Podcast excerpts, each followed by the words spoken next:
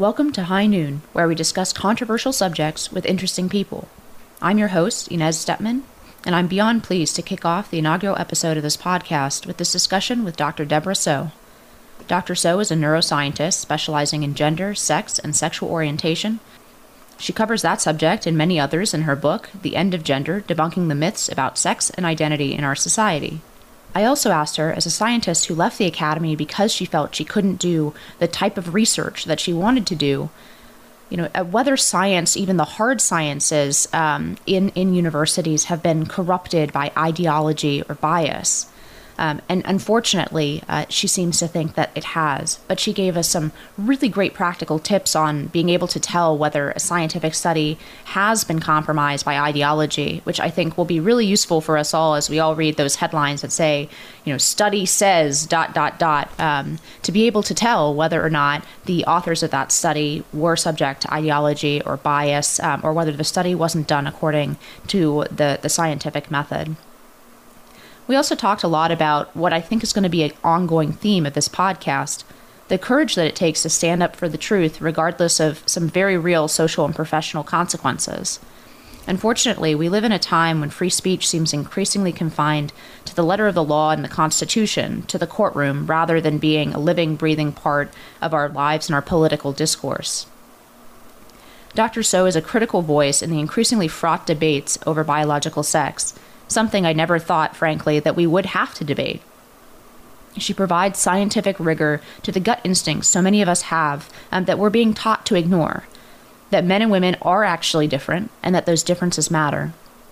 Dr. Soh also hosts her own podcast, the Dr. Debra Soh Podcast, and she is published as a columnist everywhere from the Wall Street Journal to Playboy, which is a unique and fantastic resume. I hope you enjoyed this very first high noon conversation with Dr. Debra Soh. I know I did. Welcome, Dr. Debra Soh, to High Noon. Oh, thank you so much for having me. It's so great to see you again. Absolutely. Um, so I want to just kick this off. You, you construct your book as a series of myths that you then bring scientific evidence forward to debunk. And, and one of those myths, actually, it's myth number two, um, is, is what you call the social construct myth, right? And I immediately thought of Simone de Beauvoir's The Second Sex, where she says, one is not born but made a woman or woman depending on on your translation of that that sort of feminist um, seminal work. Um, actually that's funny because apparently in the academy you're not supposed to use seminal work anymore because that's gendered language but it is indeed a seminal feminist work. Um, so and, and you you see this idea that sex um, and gender but even biological sex is somehow socially constructed. And we see that myth pervading in all kinds of ways in society and yet you here you do list it as a myth is sex constructed you know what what is the relationship between sex and society and and how much does biology play into um, sex and gender and how we relate to our bodies so, sex and gender definitely are not socially constructed. And for whatever reason, it's become hateful nowadays to talk about biology. And I don't think it should be. Um, so, as you mentioned, in the end of gender, I go through nine different myths. And these are myths that are commonly taken at basically face value in our society today. So, myth number two is gender is a social construct. And this is something I find really disturbing because the way this is presented now, it, it, there's never two sides to the conversation. It's very much, especially in mainstream news, it's reported on as if this is fact, even though it is very much not true. Gender is uh, biologically driven. This is the case for people who are gender gender typical or atypical, and this is the case for people who identify as their birth sex or people who are intersex or transgender. So, I mean, this is it's not helpful for us. I think I think the underlying sentiment was that this would help to lead to female emancipation if we say that female gender roles are separate from the female sex. But what I think is it's actually just made things much more confusing for women. Um, it doesn't help us make more enlightened choices. And if anything, it's actually, I think, hurting our ability, especially for those who truly believe it is a gender uh, social construct. It's actually hurting their ability to make meaningful choices in life. I'm so glad that uh, you mentioned that because one of the other aspects of your book, you talk about, for example, some of the realities, the biological realities of particularly heterosexual dating. Um, I, I find these biological realities empowering um, to know the truth and then to be able to respond to the truth um, and to organize my life in such a way that you know I take into account um, certain biological truths about womanhood.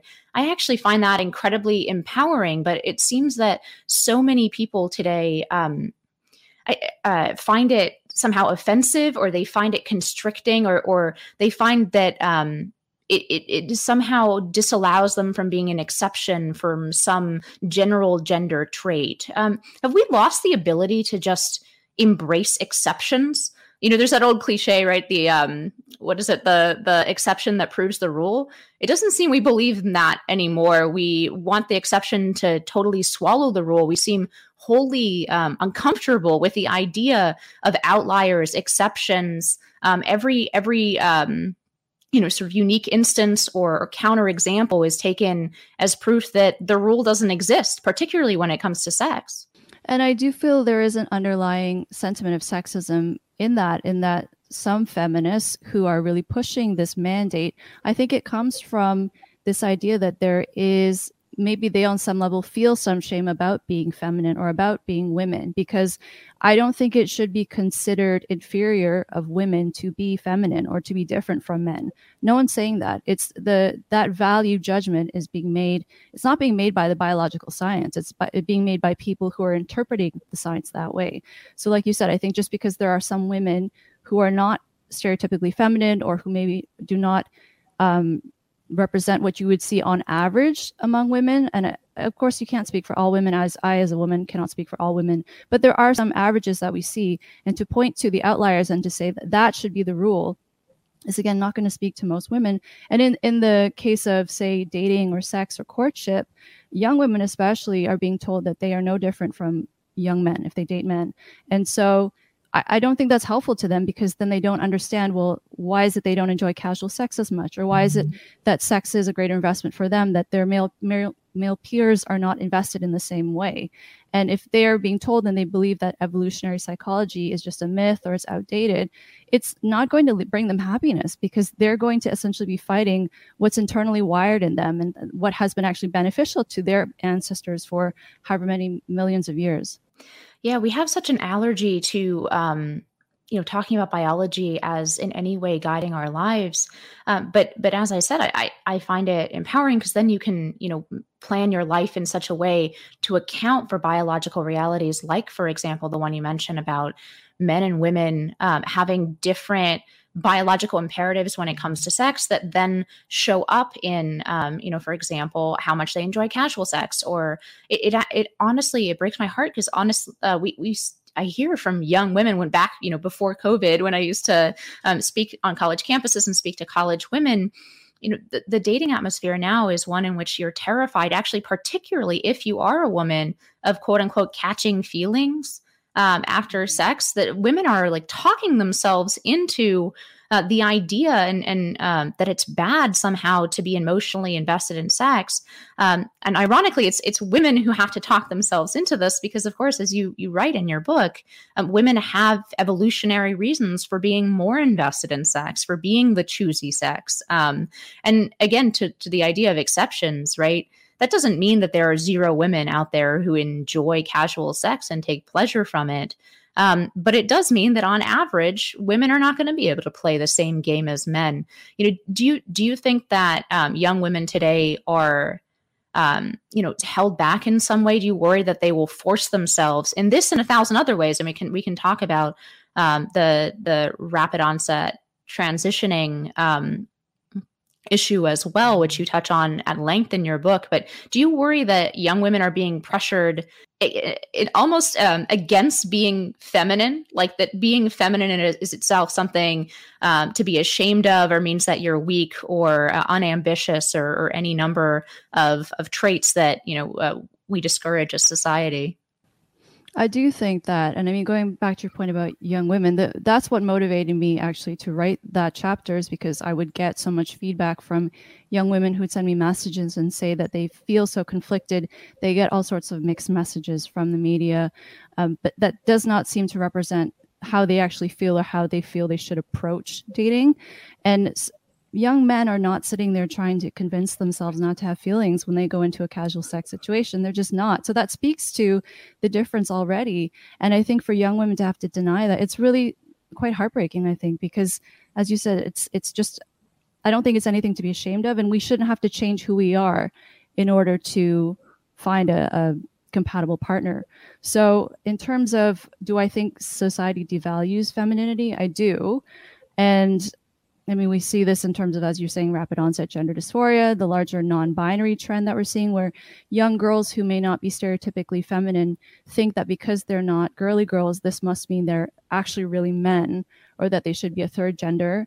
Or for maybe some women, some young women who do mm-hmm. not want to experience sexism or they see that their male peers are having an easier time in whatever other capacity, they think I'll have a better life if I am like that and so they decide to transition or um, essentially not they don't want to identify as female.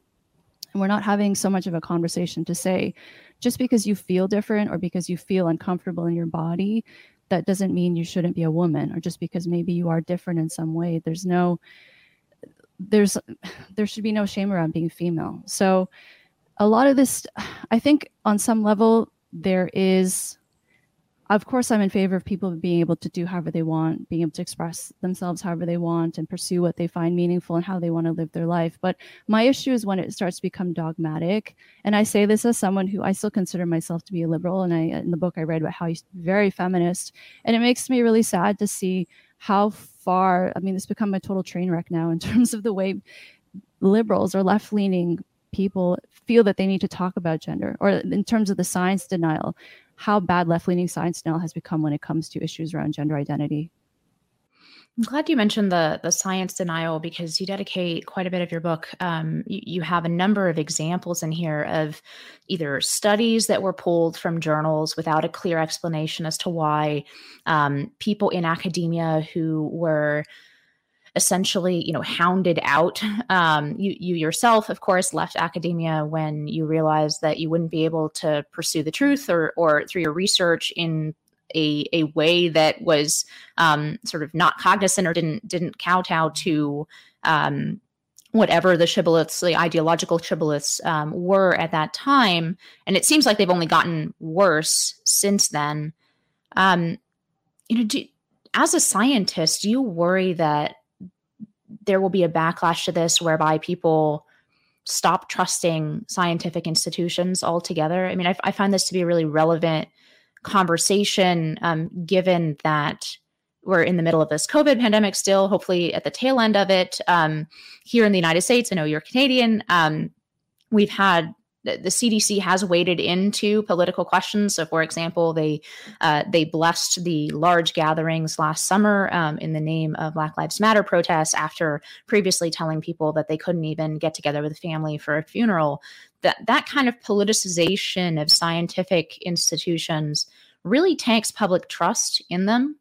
Um, do you do you worry about two things? One, um, how much harder is the case that you're making that biological sex is real that you make in this book biological sex is real um, that it's binary uh, that it it influences our lives in a myriad of ways that are really important to who we are um, do you worry that the case is going to get that much harder given the fact that there are unlikely you say this pretty pretty blatantly in this book there are unlikely to be any more studies that confirm your perspective on this um, because those studies just won't be published and they won't even be submitted because they won't get money for, for grants. They um, professors and and researchers will be too afraid to touch the subjects. I mean how are you going to make this case when uh, somebody is going to point to a mountain of recent studies, let's say in 10 years, that show the exact opposite of the science they're pointing to in this book?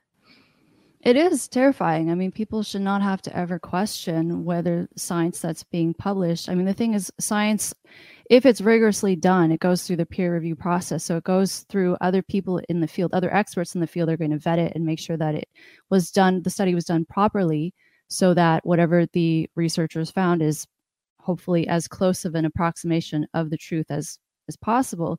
So by the time it reaches publication, the public sees it. ideally they shouldn't have to question whether the findings are accurate or if they're ideological. But that's not the climate that we're in right now. And as you mentioned we see this across a number of domains. It's not just in gender and biological sex. It's also as you mentioned with covid there's quite a bit of hypocrisy in terms of policy there. I mean it's it's basically everything nowadays because i think everything has become so political.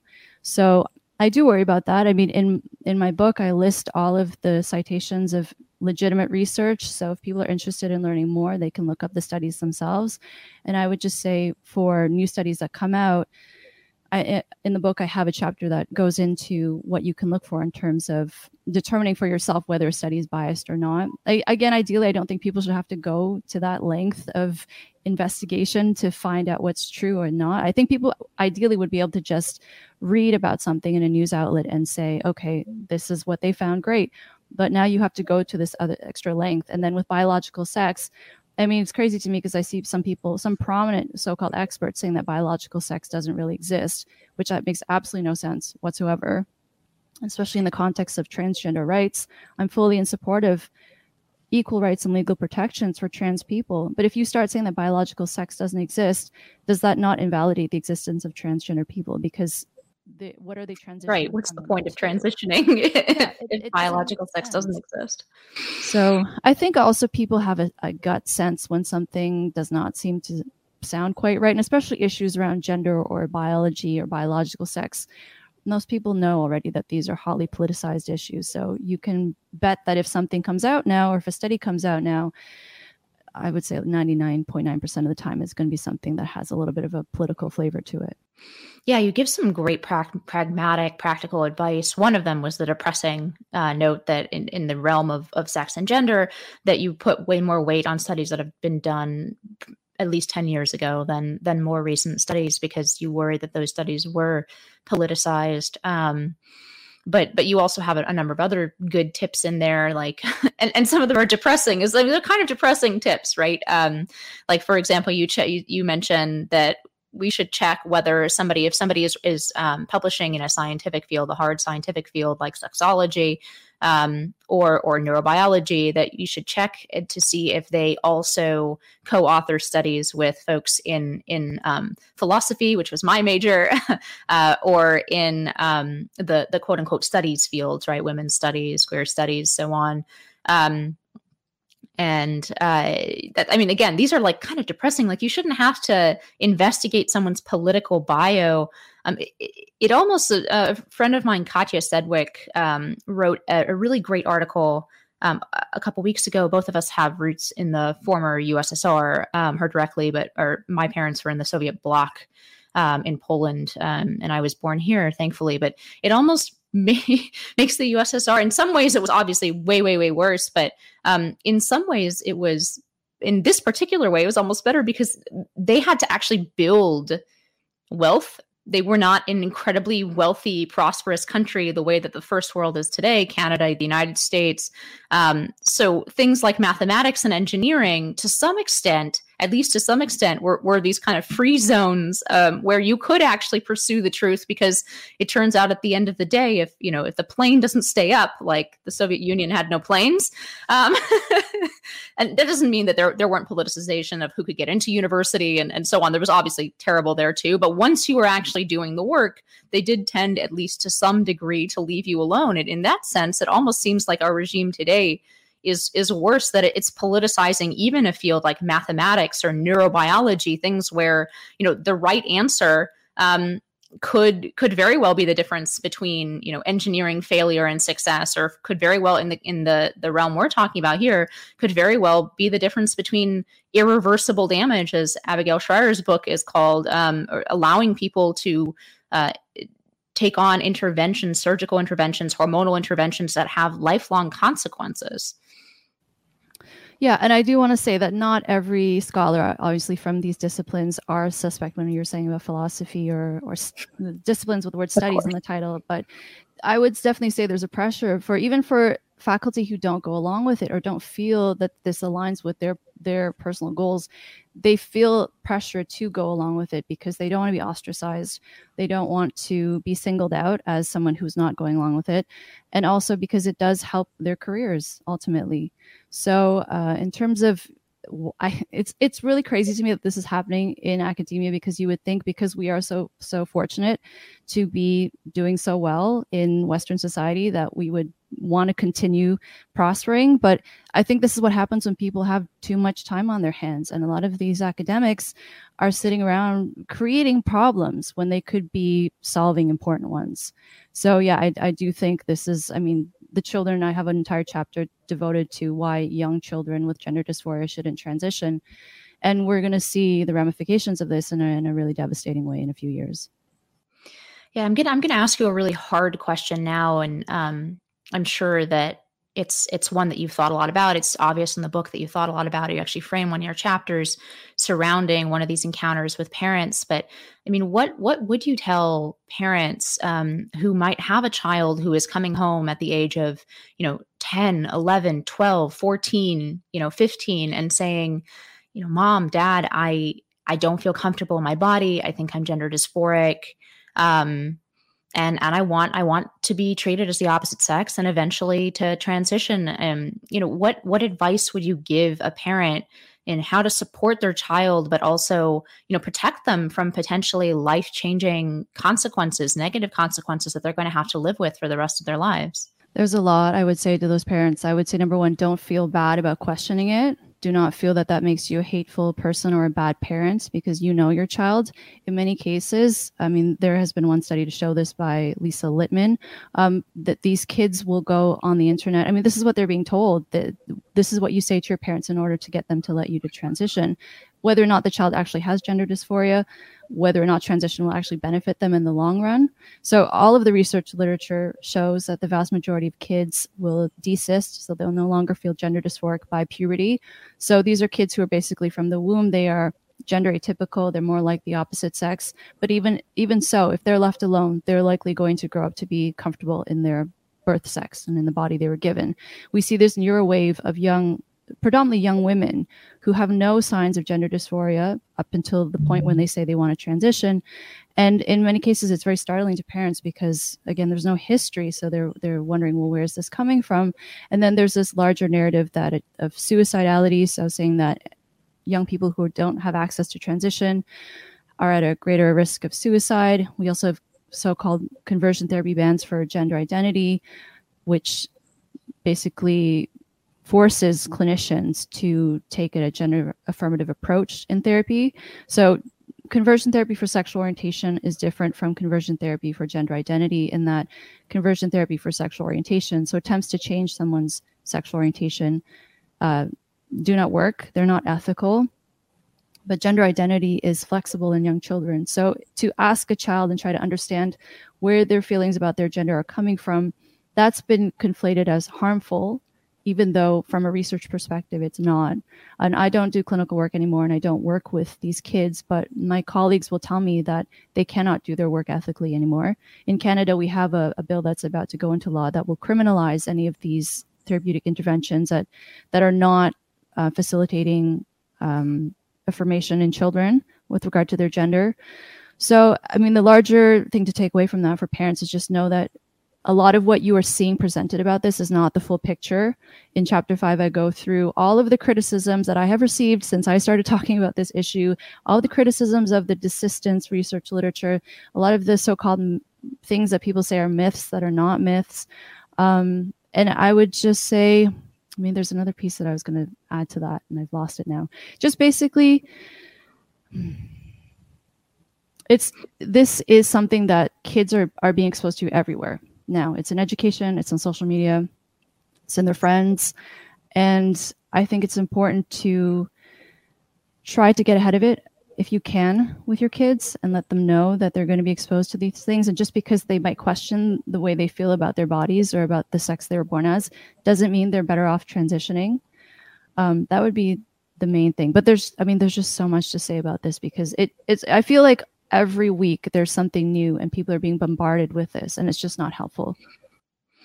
You know who who doesn't feel it? And um, we can only we can speak as women um, not for all women obviously but we can speak as women. I mean what what young girl going through puberty isn't uncomfortable with her body? I would say that's more the exception than the rule. Um you know is is there something because obviously when we're younger we're uncomfortable with our bodies um, especially as we go through transitions like puberty. Um, is there something about the female experience um, that we lose when we lose this idea of the gender binary is not socially constructed not a series of you know sex stereotypes imposed by society but as as rooted in the biological body? I mean i'm thinking now even as adult women um, we are being told that we can't talk about uniquely female experiences, right? Um, like menstruation or um, giving birth or, or being mothers. Um, the, these are experiences rooted in, in, the natural female body, and and it's becoming offensive, right? Um, you, you get a lot of backlash if to, just to say that, for example, women experience pregnancy and men do not. Um, this is this is uh, the female experience is almost becoming uh, a taboo or something um, that people are afraid to talk about. Yeah, and actually, to your point about puberty being a difficult time, it's and menstruation. It's very, very normal for young women to be uncomfortable in their bodies going through that process. I mean, for everyone to be uncomfortable, but in the context of this conversation, because that's something that they're also not being told. They think that because they don't like having their period or they don't like that they've developed breasts, that that suddenly means that they're not female or that they should seek interventions to change that about themselves. And so I think that's really unfortunate because the message should be that like you said it's it's totally normal to feel that way. It doesn't mean you're not a woman. And it's something i would almost say to take pride in.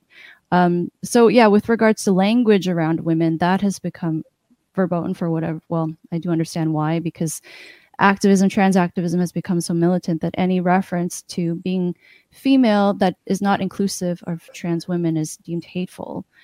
Um, and I'm all in favor of, of being inclusive and being sensitive with language, but I don't think that requires us forbidding talking about female bodies or female physiology um, entirely, or that doing so is bigoted.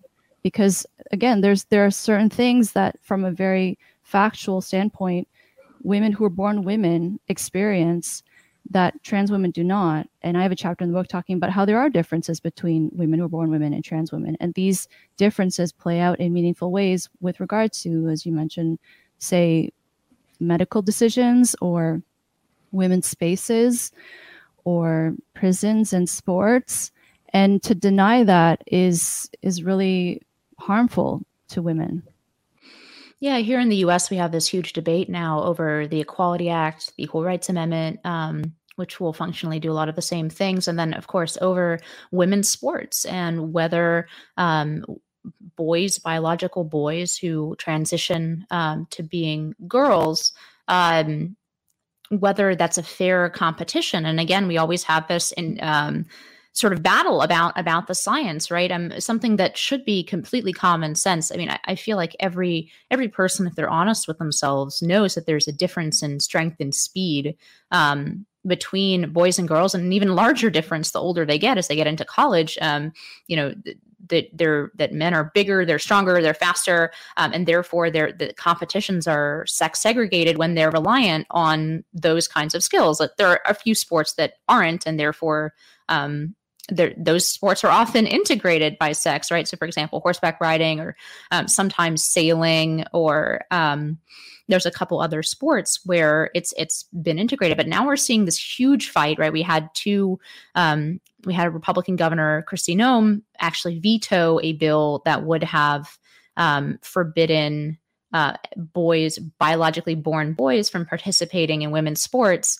And we actually had the um, NCAA try to assert influence, which is like the the um, sports league, to try to assert, assert uh, influence over a state to say, no, no, no, uh, there are no biological differences. This is purely a matter of fairness and inclusion. Um, is it fair to even let's say if let's say that somebody does um, take hormones and um, maybe not go through full surgery, but but taking hormones for a long time because we're we're hearing uh, that there was a, some study out of UCLA a couple years ago. To your point about recent science, that said, oh, after two years of taking cross sex hormones, um, there there are no more physical advantages for boys on the on the track field, track and field. Right? Um, is that true?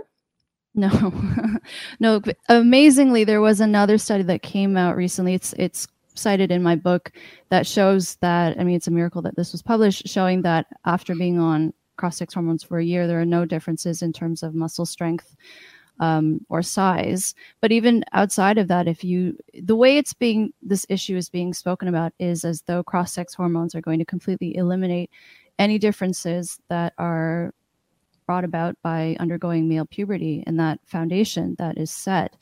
And that's just not true.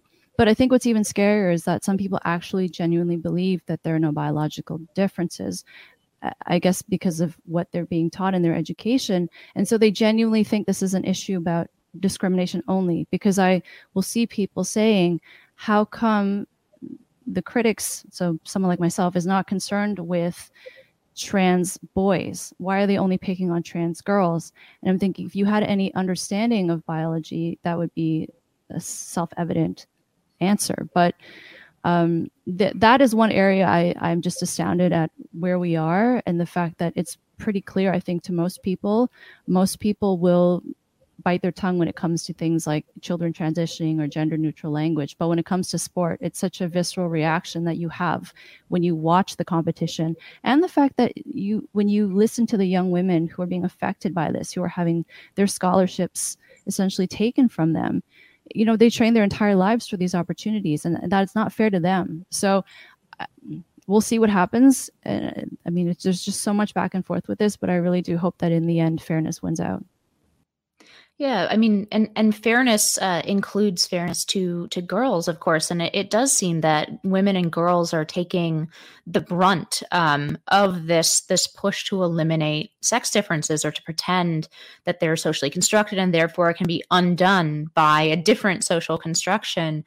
Right when it comes to to prisons, for example, we're now increasingly, um, I believe, the state of California recently uh, decided that it's not going to collect data on inmates that um, claimed uh, uh, female identity, male inmates who claimed female identity and then were placed in women's prisons. Um, they're not even going to collect that data. Um, you know, so we're we're seeing this across the board, and and to me, and I, I think your your book really lays this out beautifully. Um, the most important aspect of his conversation, of course, sex and gender are interesting topics in and of themselves, and and they're fascinating. And I assume that's why you decided to go into the kind of research um, that you have. It's it's a very it's a fun conversation. These differences are interesting and relevant. Um, but to me, what disturbs me the most about this whole conversation that we're having is this demand to accept things that seem on the face of it to be obviously untrue. I think that's why sports, as you mentioned, is such a, a flashpoint because people can just use their eyes and see. They see that boys are faster. They see that in Connecticut, the you know the top one and two finishers in 19 track meets have both been trans girls, right? Biological boys competing against biological girls. Um, and and they can see this with their own eyes, and yet so few people are are willing um, to, to go ahead and say it, I guess I would ask you as somebody who went ahead and, and stood up and left academia so that you could continue to pursue uh, the truth as you see it and to, to speak about the science as um, you understand it. You know, how, how do we get people to stop being silent on this issue that they know they know they are being fed a falsehood. I don't believe that the vast majority of people believe there are no biological differences between men and women, but they just won't say it people are understandably afraid because there are serious repercussions potentially from saying these things, especially if you say it in any sort of public forum. I mean, even if you say it in a private conversation or in, in a, if you are in, in an area of work that is completely unrelated, you can still lose your job and be ostracized for it and be mobbed on social media and have people going after your family and your loved ones.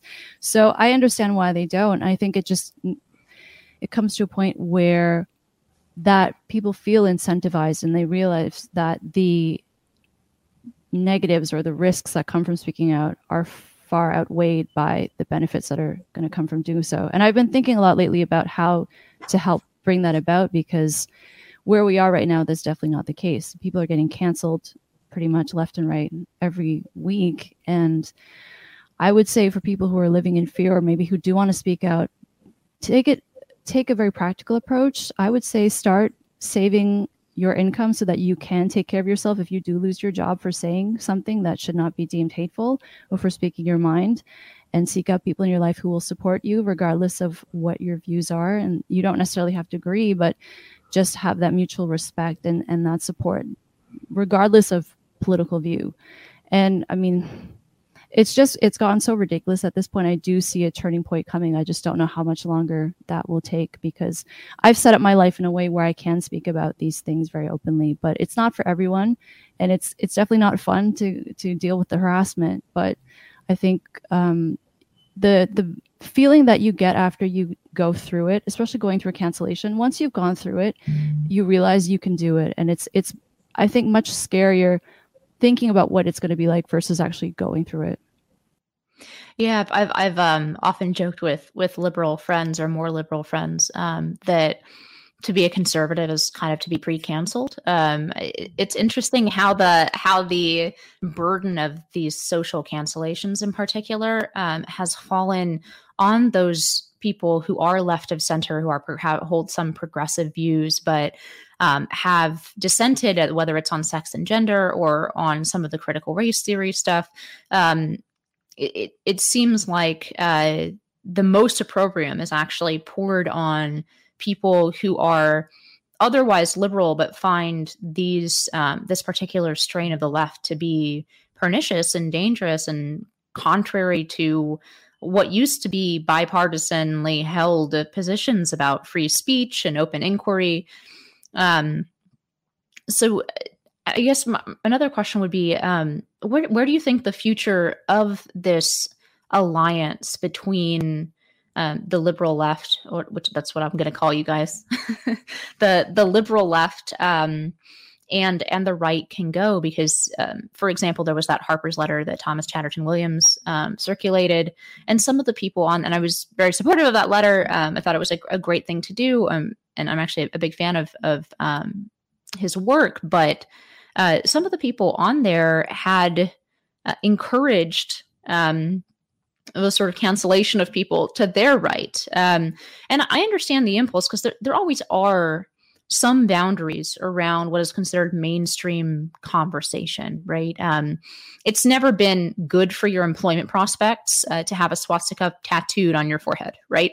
Um, so, so we are uh, talking about now what deserves to be in the mainstream, and and one of the things that concerns me is that we have this increasingly powerful part of the left. Um, not only in this country, but in Canada and, and some European countries, increasingly, um, that believes that 80% of the country um, or 80% of the political spectrum deserves to be canceled. I mean, as as you're saying, there all things must come that, that must come to an end eventually end. You, they can't possibly cancel 80% of the country, can they? We hope not. but I do have an entire chapter dedicated to cancel culture in academia because, as you said, you know, anyone who dares to go against orthodoxy on these issues they face really serious repercussions and it's it's really scary because i see things growing increasingly politicized and uh, the right and the left for the most part can't really speak to each other and i think i do sense and this is something i've been grateful of from conservatives is that my sense is my my friends and colleagues who are conservative they're much more open-minded to the differences that we have and they know that we don't agree about everything but they're still willing to have a conversation and even debate the issues but my sense from the extreme left is that there's no debate. No debate. Uh, debating is considered being complicit. The, only option is to shut people down. And so I, I'm not sure how we're going to get around that because if you can't speak to people you disagree with, there's no understanding that's going to to be made there. It's just going you're you're going to continue seeing the other side as the enemy, or not even the other side. It's people you disagree with are going to be seen as the enemy. So that's a real problem. But I would say for the 80%, that's the thing. We are the majority of people. We are the, the sane people in this situation. So there's no reason to feel ashamed or afraid or to ever um, question, I guess. Because that's the other thing I find really unfortunate is that people sometimes think by questioning it that makes them a bad person or especially for progressives i find they feel that to be a good progressive you have to you have to go along with this agenda even if you personally disagree with it because that's what it is to be a good person and i would say no you can question this and you can go against it it doesn't make you a bad person Um, let me ask you then uh, a conservative question, right? Because um, I know that you're always sort of having to fend off from your left um, accusations that uh, you are too conservative. So let me make that clear that I'm to the right, and I'll uh, I'll ask you a question from the conservative direction. Um, you know, I've increasingly come around to the idea that it might actually be a positive thing for society to embrace certain sex stereotypes as long as to circle back to an earlier com- um, point of our conversation as long as there is some room for essentially weirdos right? Um, that that it's fine to be um, a little bit strange to be on the the uh, to be the exception rather than the rule. Um, but you know how do we balance those two things? Because i increasingly i worry that society's flipped the opposite direction um, in terms of, of young women as we discussed of almost pushing them away from their femininity um, and and telling them that it is bad, uh, for example, to prioritize um, interpersonal relationships over the career ladder, um, or and that's somehow unambitious or it's bad or um, but but I worry that a lot of women, and if you look at the data on female happiness, um, both female and male happiness have been declining, self reported um, for decades, but female happiness since the 1970s has declined more precipitously. I would think that from, you know, from knowing you and reading your work that your answer would be sort of society should be neutral, hands off and just let, you know, sort of biology and um, individual individuals develop as they will and and there should be no stigma or um, from society in any way.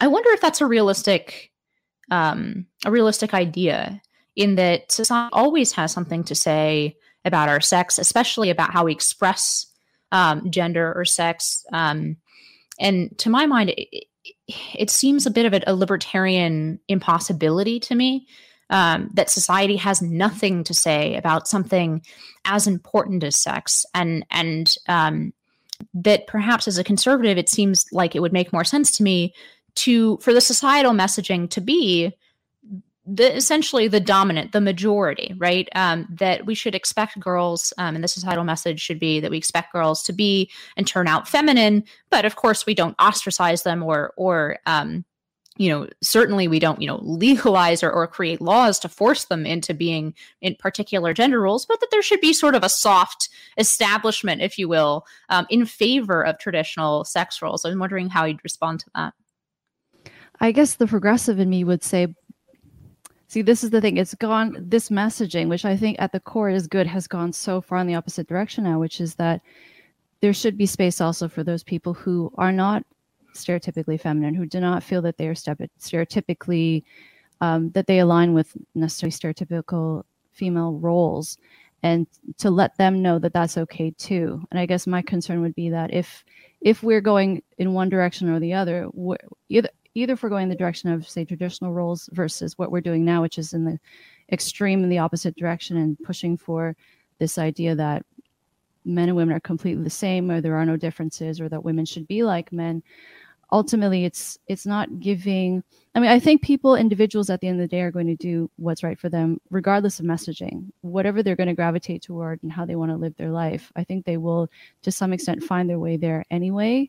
But I guess I'm I'm more so like you said more hands off and I just think that it's good to at least leave some room for the outliers but we don't have to completely center everything on them as well.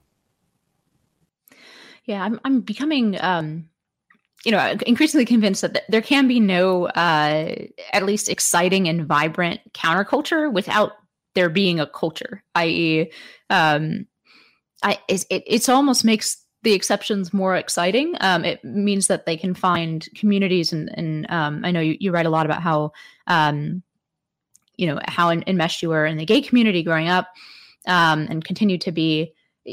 I've, I've heard this from some of my gay friends as well that it, it, it's sort of uh, because now um, gay pride parades are a matter of let's say you know delta is rolling a, fl- a float down the down the parade and um, it's it's become corporatized and standardized and mainstreamed that actually there's something in, in some sense lost there. Obviously um, many things are much better. The, the legal recognition is better. The the legal protections are better. Um, but that that there was something beautiful about like a sort of counterculture that flourished in strong opposition to the dominant culture. And I'm wondering if we can make this um, biological sex a little bit like that. That we have some some general societal standards. We expect generally that, that women will be feminine and, and men will be masculine. We actually encourage those attributes in a healthy way um, in boys and girls, respectively.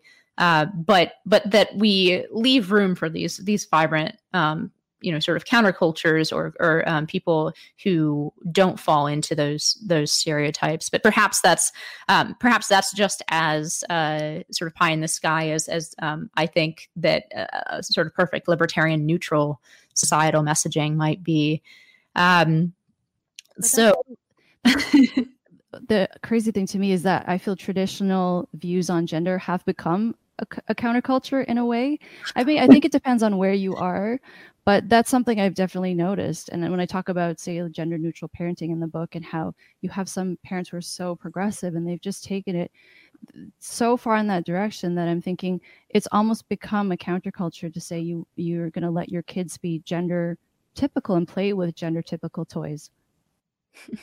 yeah, absolutely. And I, I worry that we're by pushing particularly women i think um, I, I, worry about men in a whole different way. And, and you you talk about this in the book as well about you know the idea of toxic masculinity that um, masculinity is somehow dangerous or um, bigoted or um, you know negative. And, and, we're messaging this all the time to young boys. Um, and i do think that's damaging but just being a woman and then being a former girl um, you know i i can definitely see myself even even as it is, even without the the transition, the specter of transition, and, and sort of um, solving quote unquote my my um, insecurities about being being a woman, um, it just I, I can see in my own life how many decisions I've made because I that was just it was it was bad. Somehow it was looked down on for me to make a, a more feminine decision that it was irresponsible in some way. Um, and I, I worry about how many. I mean, obviously, I'm, I'm fine. Making it through, but I I worry about how many young women are going to make perhaps not even as large a decision as surgical transition um, would be that is completely irreversible, but um, even smaller decisions, right? Like the decision to to go to a um, more prestigious college versus staying in a town where you might still have connections to friends, family, boyfriend. Um, those kinds of decisions uh, that change the trajectory of our lives. And somehow sometimes we we wake up and realize that our lives didn't go um, as as we expected them to. I, I worry about that. Um, obviously that's always the case though. Yeah. I mean i guess it's hard no matter in in various contexts in terms of knowing whether you made the right decision or not. But I, I do hear you in that way because i do i do worry about young women and i do think that their concerns today are not being addressed in a way that's actually helpful to them. It may superficially seem that way, the messaging may be positioned that way, but whether it's actually fulfilling and useful to them in terms of the information they're being given is something completely different. So, um, for our final question here, I'm going to circle back to the idea of um, bravery, which which you've obviously displayed. Um, and uh, uh, you know James Damore's memo you referenced and, and you defended in a column. Um, it talks about how to encourage more women into STEM fields. He actually has some some really interesting ideas about how to do that, make it more interpersonal, make it more um, you know collaborative. Um, so but I, am going to ask a sort of uh, similar sounding question with a different meaning. You know how do we encourage more Debra Sohs i.e not more women in the stem fields as you are not more female scientists which i'm not worried about. Um, but how do we how do we encourage more truth tellers right? In especially in the sciences especially in academia um, with those high consequences that we we've discussed you discussed in your book we discussed today. You know how do we encourage more scientists to speak out about sex and gender, about things that they they know to be true from their research. How do we get people to actually do the kind of research that you did want to do? Um, because uh, uh, you know you left. I know you talked to other friends. Um, your tenure doesn't really protect you if they really decide to to come after you you know we need this research so how do we encourage the next Debra Soh who is in um, you know, studying a, a medical field or a, a mathem- or a, um, you know, um, a neurobiological field as you did, um, or sexology field how do we encourage them to to go ahead and do that research? How do we get it funded? How do we publish it? Do we have to as Bari Weiss says we just got to build new institutions um, and and make a place for these people? How do we go about doing this I would say just stick to your guns and do what you want to do and face the backlash if you're going to face it when it happens. I do have colleagues who are still doing amazing work in academia and they've faced a lot of um, pushback, but they keep going. And I, I do think it'll come to a point where all the good people are going to um, either quit, get fired, or hopefully other people will grow a spine and defend them. And that's the thing, because for me, I was very, very fortunate. I gave a talk at the Oxford Union recently, and there was a huge um, push for that talk to be deplatformed and canceled. And the president, James Price, said that no, the talk is going to go ahead. And I thought, I was, I mean, I couldn't believe it. I was so, so thankful that he made that decision. And we just need more people like James Price who will say, these are petulant children for the most part. Like these students who were petitioning, calling me all kinds of names, but they couldn't actually address any of the points I was making.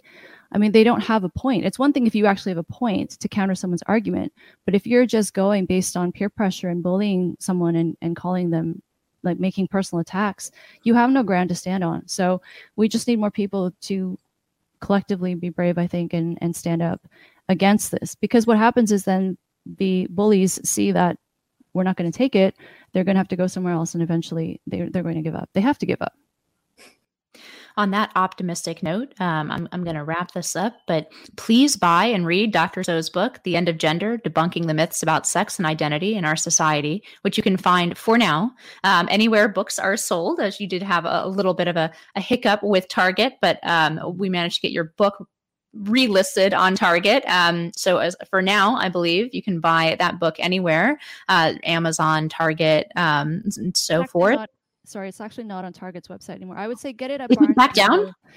It, I would say get it at Barnes and Noble if you can, because they've been so supportive of of the book. And please get it before it's gone for good, because yeah. I do worry that it's just going to be taken off the shelf completely at some point. So go to Barnes and Noble then, um, and and absolutely get this book. Uh, you can also check out her her recently launched self named podcast, the Dr. Debra Soh podcast. Um, Debra, it's been an absolute pleasure to have you on High Noon, and thank you so much for coming on. Thank you so much for having me. Thanks for listening to High Noon. If you've enjoyed this conversation, please take a moment to rate and review us on Apple Podcasts, iTunes, Acast, Google Play, YouTube, IWF.org, or wherever you get your podcasts.